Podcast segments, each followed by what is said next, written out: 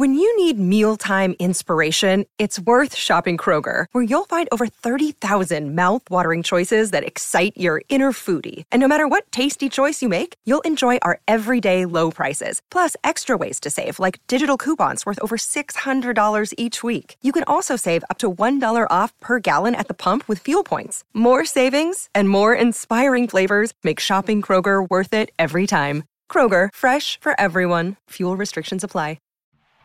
Hold on to your butt. Come on, sucker. Let's get it on. Oh, you want to fight? You want to fight?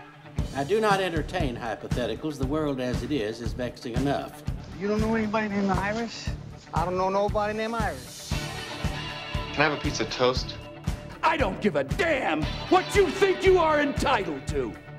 We are changing the course of history as we see it. That is what Western demands.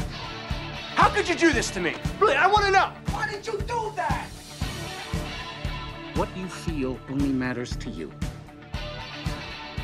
Step back for one minute and look at the big picture. And that's all? No, no, not for the real fire.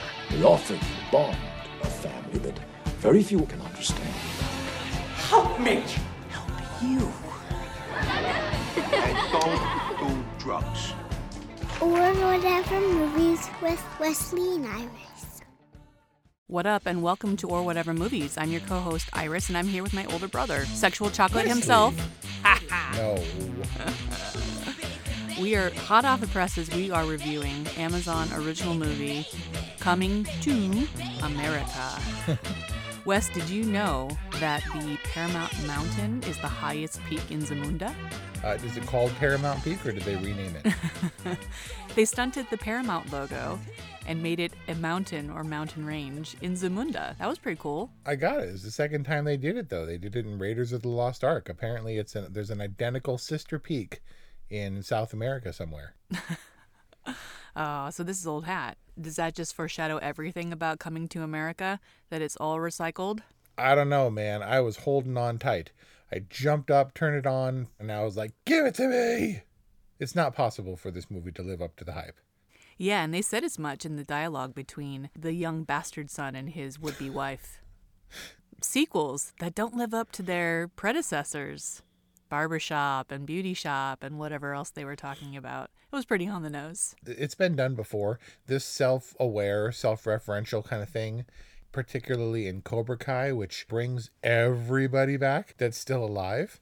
It and it has cell phones and it's self referential. It's not funny. It Clever becomes obvious. cute. And you would have thought that this one, I was like, oh man, they're treading dangerous ground by being self referential, by not really pushing the, the story forward in a way that doesn't include every single person who appeared in the first one. Everybody makes a cameo. Everybody who's available, alive, still working, makes a cameo in this movie. And they made sure those cameos happen within the first five minutes of this film. They went hard, you know, whereas there was dance numbers.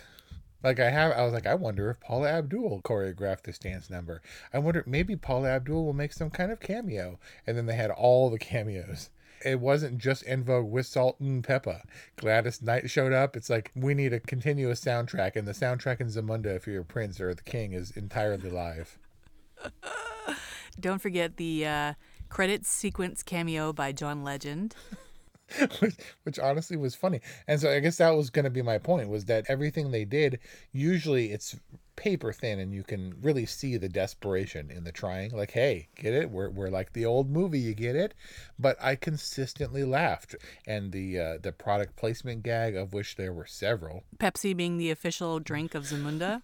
i didn't think wild. it was unfunny up top. So it didn't turn you off right away, but did it get old? Like I, I actually laughed. Uh, I was like, did he say Nextdoria and the next Nextorians? And I couldn't help. And I thought, you know what? This movie knows its place. It knows what we want. Let's see how well it can sustain it. And then it didn't quite sustain it in the way I hoped.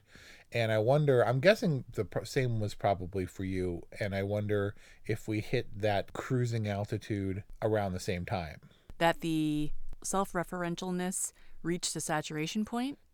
because that's how it felt for me. Well, there's the gimmicky thing of being able to like how closely can we match this or how much can we bring back from the first movie like 33 years ago? And then what new story are we telling? We got everybody back. That's hilarious. What else you got? I was like, "Oh ha!" when Paul Bates walks on screen, and I was really excited.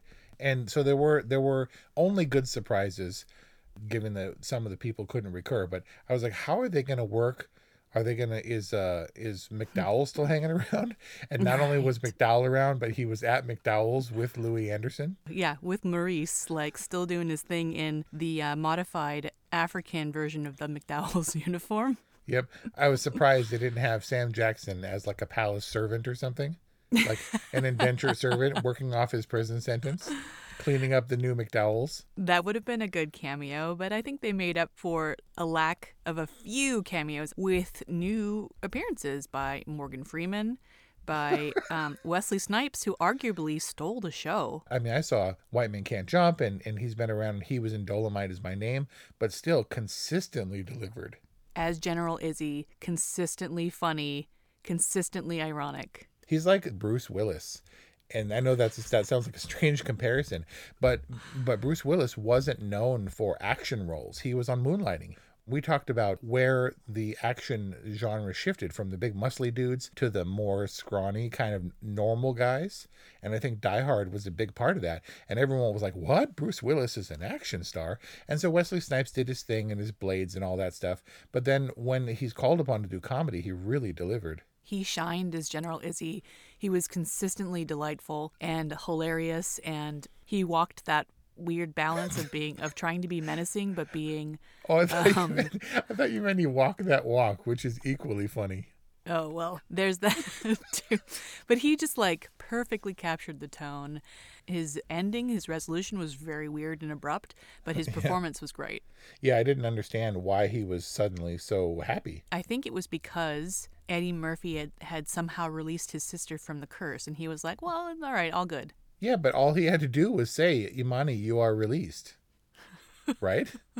and then she was still barking. By the way, you called that in our review of the original Coming to America. She's still hopping. Totally called. you were like, she's hopping and oohing somewhere. I didn't think that they would carry that quite that far. It was as though nothing had changed. Right? I mean, it, it didn't really evolve. Zamunda didn't evolve. America certainly did. And so maybe that's our segue. I was all on board and inevitably we're going to America. So we'll see. And obviously it was going to be different. And it was going to, I thought maybe this is kind of like the pickle where Herschel comes out of suspended animation and, oh, the American world is different. Pickle. And let's do the, the, what did I call it? The pickle. Yeah. Well, an American pickle where Herschel comes out of stasis and, you know, the world is crazy and what's this cell phone? And he's all confused. It's not altogether different.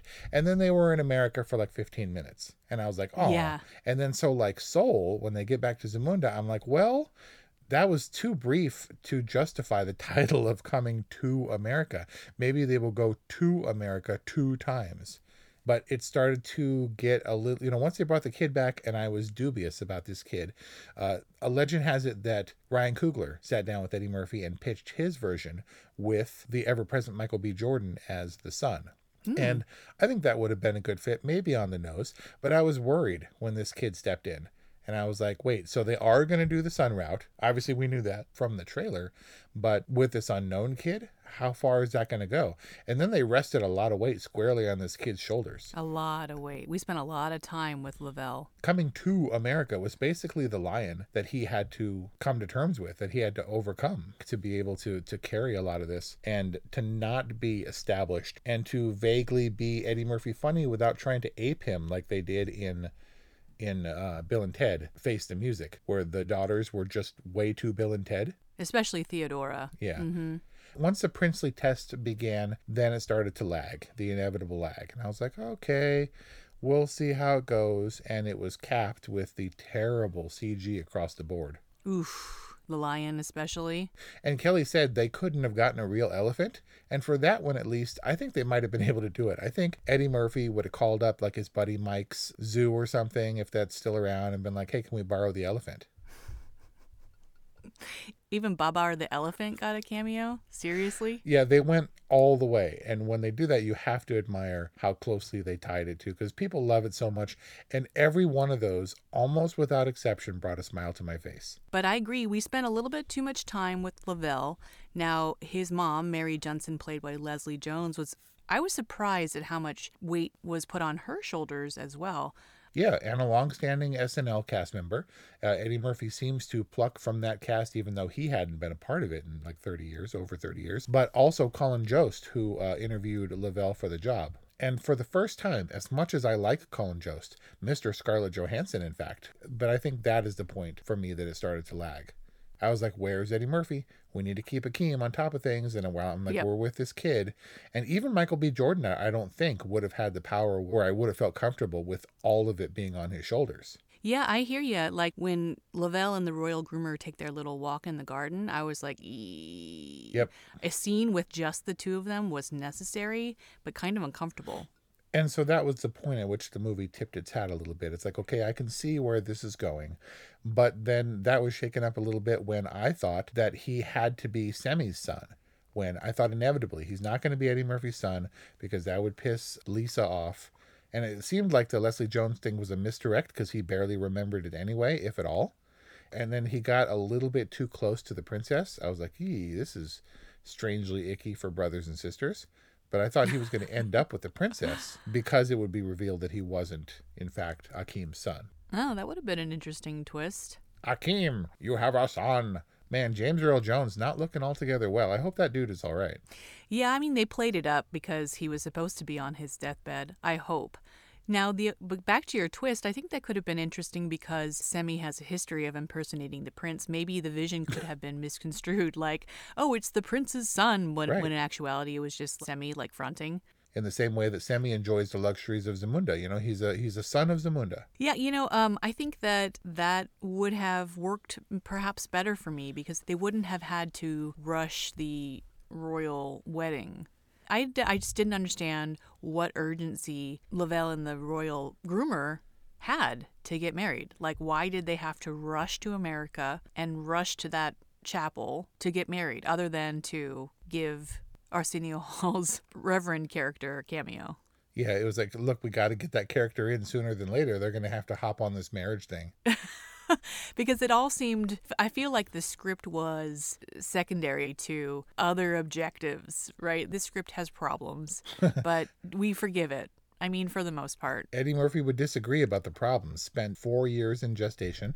He mentioned that they had been trying to make Beverly Hills Cop happen for 10 years, can't get the right script. So he was satisfied with this script and said that he wasn't going to do it until it was right. And he felt it was right. But it, you know, by the necessity of structure and getting all these people in line, uh, these cameos in particular, uh, yeah, there were problems. I thought it was very dangerous the second time they went back, when Akeem was like, Semi, you stay here in case General Izzy should attack, and then went to America by himself. I'm like, wait, the second time he's going without Semi? And then, of course, we weren't without Arsenio Hall for more than five minutes because Right. New York City is populated with Arsenio Hall and Eddie Murphy characters. well and we also intercut eddie murphy's second visit to america with arsenio with semi throwing down and holding down the palace in wakanda in wakanda zamunda You know, everybody knew that that was going to happen, right? I mean, oh, they, Oh, yeah. they referenced Wakanda in the movie. I don't I still don't know if it quite excuses it, but I mean we were talking about Michael B. Jordan, so let's talk about Arsenio Hall because I feel he was kind of wasted as Semi, but he made up for it as Reverend Brown and Morris and Baba, Baba. the Rafiki character. Kelly was uh, almost immediately put off. I want to put on record, by the way, that you brought up Rafiki, not me. I get that Why? James Why? Earl Jones has a connection to the Lion King. I get that it's set in Africa, but you just compared a human character to Rafiki the baboon. And that wasn't Um, me, that was you. I, I don't think that that was left to be guessed at. And Wesley Snipes, General Izzy, was the inspiration for Mufasa, so come on. The original? Because General Izzy was in Coming to America, played by a different actor. General Izzy was? Yeah, he was father to Imani. Oh, that's right. But in his introduction, he's introduced as the inspiration for Mufasa and the most well endowed man in, in Africa, which is later contested in this movie by Eddie Murphy's uh, foreskin. Yes. By by Akeem's uh, shriveled foreskin. What? What was the Rafiki? Is that a thing? Name? Do you keep foreskins? I I don't know. I know that people have kept the little belly button thing that falls off yeah, I in have like those. books. Oh my god. I have no idea. So why not keep foreskin? It's not it's not sexual. It's it's equally as weird. Well, I mean, the difference with the belly button um, umbilical cord piece is that everybody has one, whereas you know What so the not other everyone gets a foreskin. so the that Arsenio Hall character, his name was what? Baba. Baba. Baba, whose last name is undoubtedly Yaga. But man, Kelly was immediately put off. She was like, I don't like it. I don't like it. It's not right. And I never exactly pinned that down because Baba became a character that wasn't just like the, the witch that lurches out of the underground cavern or something. Baba was present pretty consistently throughout. And I thought it was a good Arsenio Hall character. This is the strangeness of this movie. When we inevitably go back to My-T-Sharp and everyone is in there except for Cuba Gooding Jr., who is having some problems. All I was happy to see all those characters. Maybe Semi was wasted, but I was happy that Semi was there. And I wasn't like, oh, well, they flopped that one. That was a terrible appearance in a strange way, these characters, their alternate, Eddie Murphy's and Arsenio Hall's alternate characters, shined. And I feel like I got less. I got short. I was short shrifted on Semi and Akeem, and I Hmm. felt like Eddie Murphy was wiser, older, more dignified. He was actually the king, but there were some moments like the full face smile when he's pushing the mop and stuff Yeah. um, where he's happy and he's like in the face and I'm very happy to be here. And very little did Akeem outburst. And probably the same for Arsenio Hall, except when they were in those characters where Randy Watson was spot on and everybody and the barbershop guys didn't miss a step. I thought it was all great. It's just they're not kids anymore. And I think it kind of showed. None so more evident than when when Akeem is pushing the broom around sadly, and it was all sad and no funny. pushing the mop around. Oh, when he has his heart to heart with Cleo. Yeah, which is good and all. Everything is good. And it was the obligatory connection scene that just kind of wasn't funny. And I'm not saying that coming to America wasn't funny, but sometimes it wasn't funny. We mentioned, I mentioned in our Coming to America, the original review, that this movie didn't have to be funny on every beat because it was kind of comfort food. And I guess in that way, Coming to America, the sequel, worked because everybody was there and a lot of it was funny it felt like something or someone was missing, and I cannot imagine what that would be. I don't think it's John Landis, the director of the original. Maybe it was the music. I think the music was a pretty driving Mm. force, and it was pretty Mhm. on the nose with performances, like celebrity performances here. But the score was strong in the first one, particularly the King's theme that I featured Mhm. in our in our other episode. I just felt like Mhm. something was a little dry. It was like seeing your favorite performer who's still solid, but who isn't playing Madison Square Garden or the Staples Center in LA, but is now playing like a dinner country club or something, you know? It's the same magic. you- It's just it's just a little bit muted. They don't turn the volume up as much. We are missing little sister and Daryl, Patrice But- and Daryl, yeah. but I don't think that that is what you're feeling. I think you put your finger on it before. I think you missed more time with Akeem and Semi. I mean, that duo and their dynamic was so central to the original Coming to America, and and we just didn't get a lot of that in favor of getting everything else. You know, like I could have done without maybe Tracy Morgan's character. We had a lot of Mary, although she was quite she was actually quite delightful. Even though her comedy, even though the comedy that she was given was maybe a little dated, I could have definitely spent a lot less time with Lavelle. I mean, I think that unless they were trying to set him up for a spinoff as the genuine heir of the Coming to America franchise, I was like, I don't we don't really need that much actually. I got nothing against this kid. I think for what he did, he was more memorable than the character that we were presented with deserved to be. I think he was solid because he felt grounded and real and, and, and not doing as much of an impression. My favorite part with him in the movie, though, what definitely was him doing impression when he was like, "I got the whiskers, they're from the lion." Yeah, but that was in the credits. And honestly, is it just me, or did that ah. brief credits outtake scene contain the coming to America that we wanted to see? Like that's all we really needed. No, when Eddie Murphy is doing the like animal noises and trying to get the lion to come to him in that credit outtake scene, I was Yeah. like, yeah, right. Where is that Eddie Murphy? Where is that Akeem? Mm-hmm. And it seems like on Coming to America, they were having fun, having a great time getting everybody back together.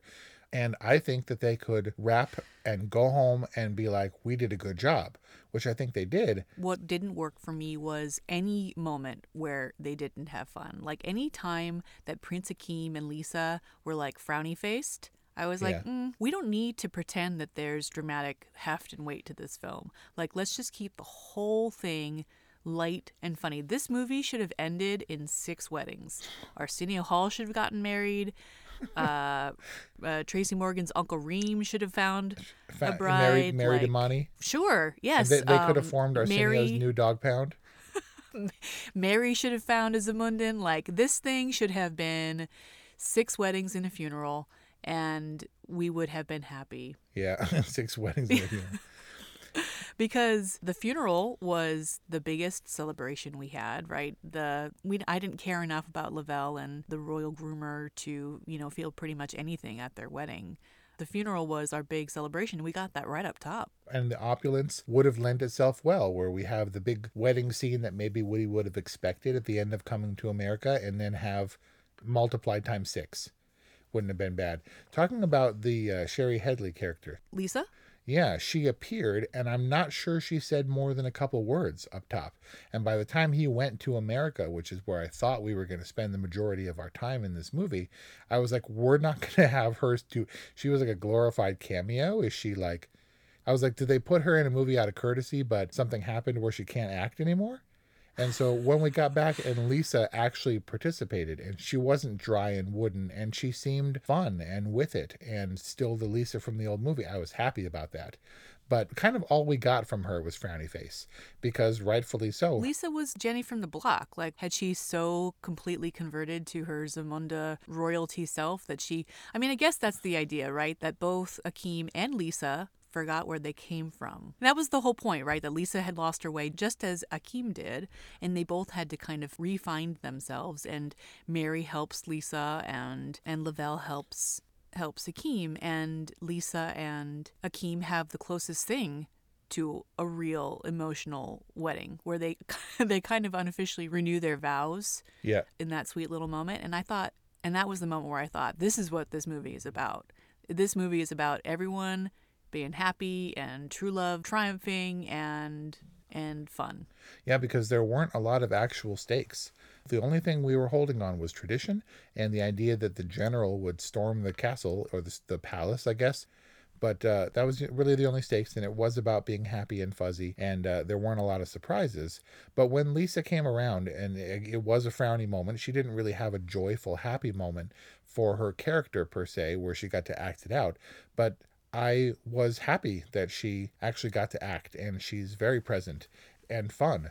And she looked regal and royal. She was really great when she settled back into her character. She had to get drunk and loose to do it. If you're going to bring her back, it's important that she hit the right notes, and I think she did. Who else are we missing?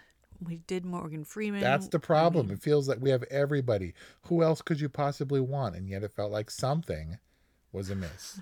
Oh, that's not what you're referring to. You're literally saying, who of the long list of cameos are we forgetting to discuss? Well, we're not really discussing Craig Brewer. Nope. Uh, and I'm happy enough with Craig Brewer because my personal taste is that Dolomite is My Name wasn't funny. I think it had the, all the hallmarks of an Eddie Murphy comedy and never made me happy.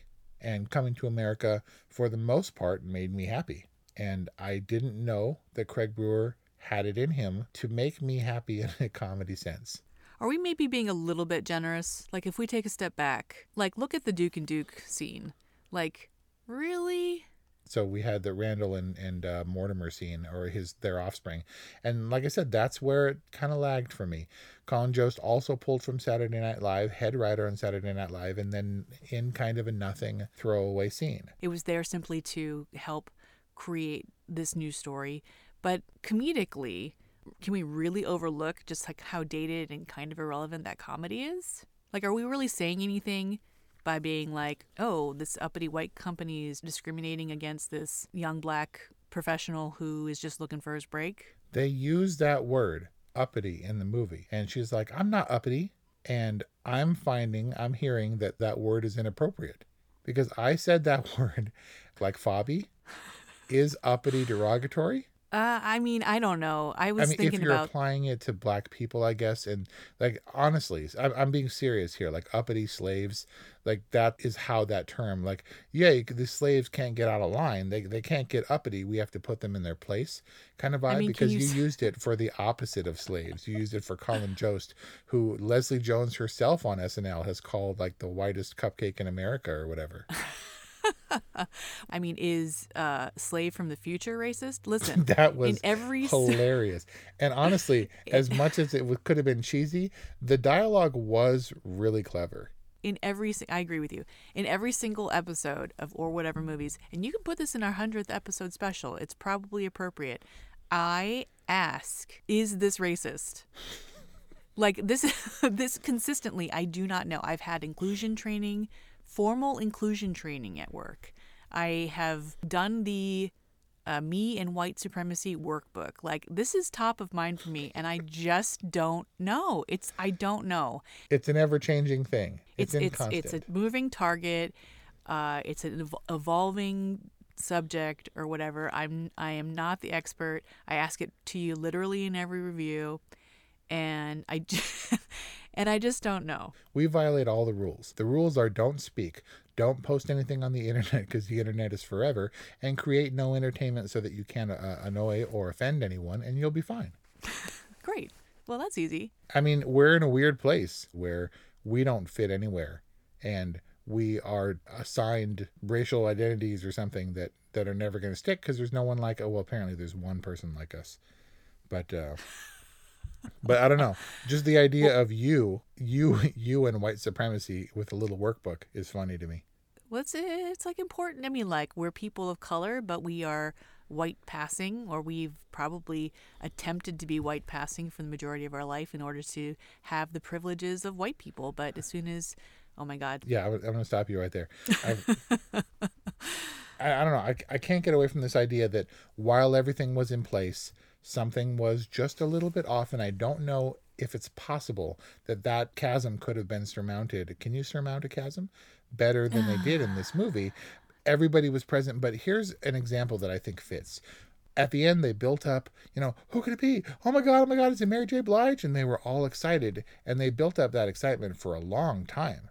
Who could it possibly be that's going to appear? It's the best performer ever. And we knew exactly who it was, right? sexual chocolate.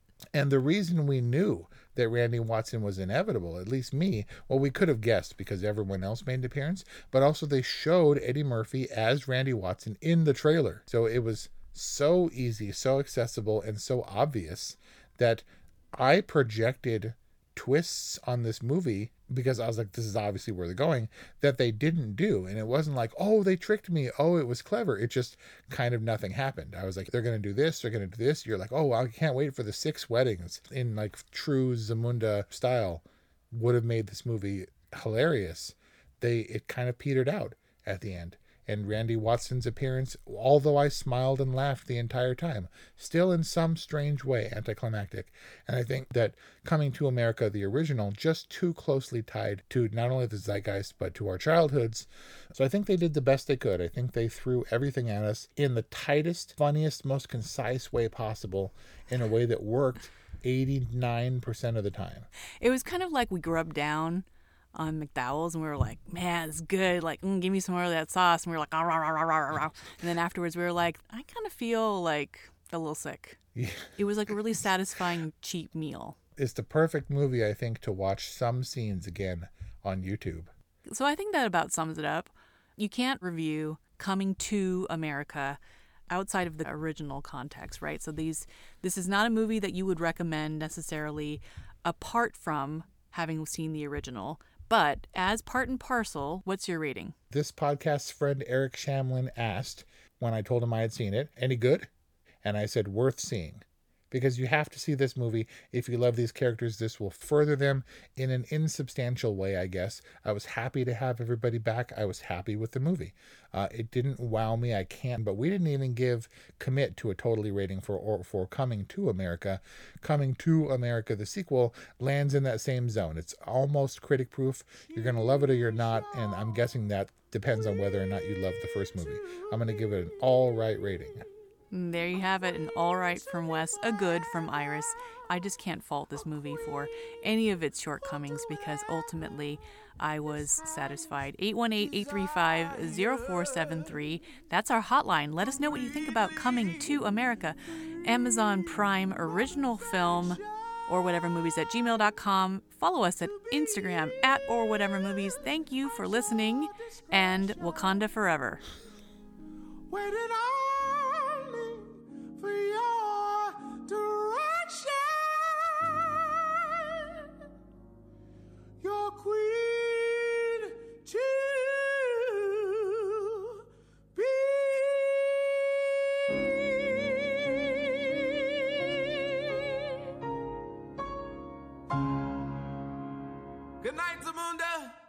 Miles, are you ready to record our promo for season two of the Wanna Bet podcast? David, have you ever seen a grown man naked? Miles, we're not here to quote lines from Airplane. We're here to tell people that season two starts August 18th. But I like Airplane. I know you do, but Wanna Bet is a sports betting podcast. Each week we bet $1,000 on the NFL teams and games that we love. Well, that sounds like fun. It is fun. And last year you picked over 60% of your games correctly. How'd you do? We're not talking about that. We are telling people that they can find us every Friday. So no more movie quotes. Roger, Roger. Electricast. Today is working for me. Do you believe that for yourself? Hey, I'm Pastor Julie, and I want to empower you through encouragement. Inviting you to my podcast, Big Truth Encouragement, where I unpack living a faith filled life. I created my podcast for the ladies, but gentlemen, you'll gain something too. So I invite you to listen to Big Truth Encouragement on Electricast and any platform where you listen to your podcast.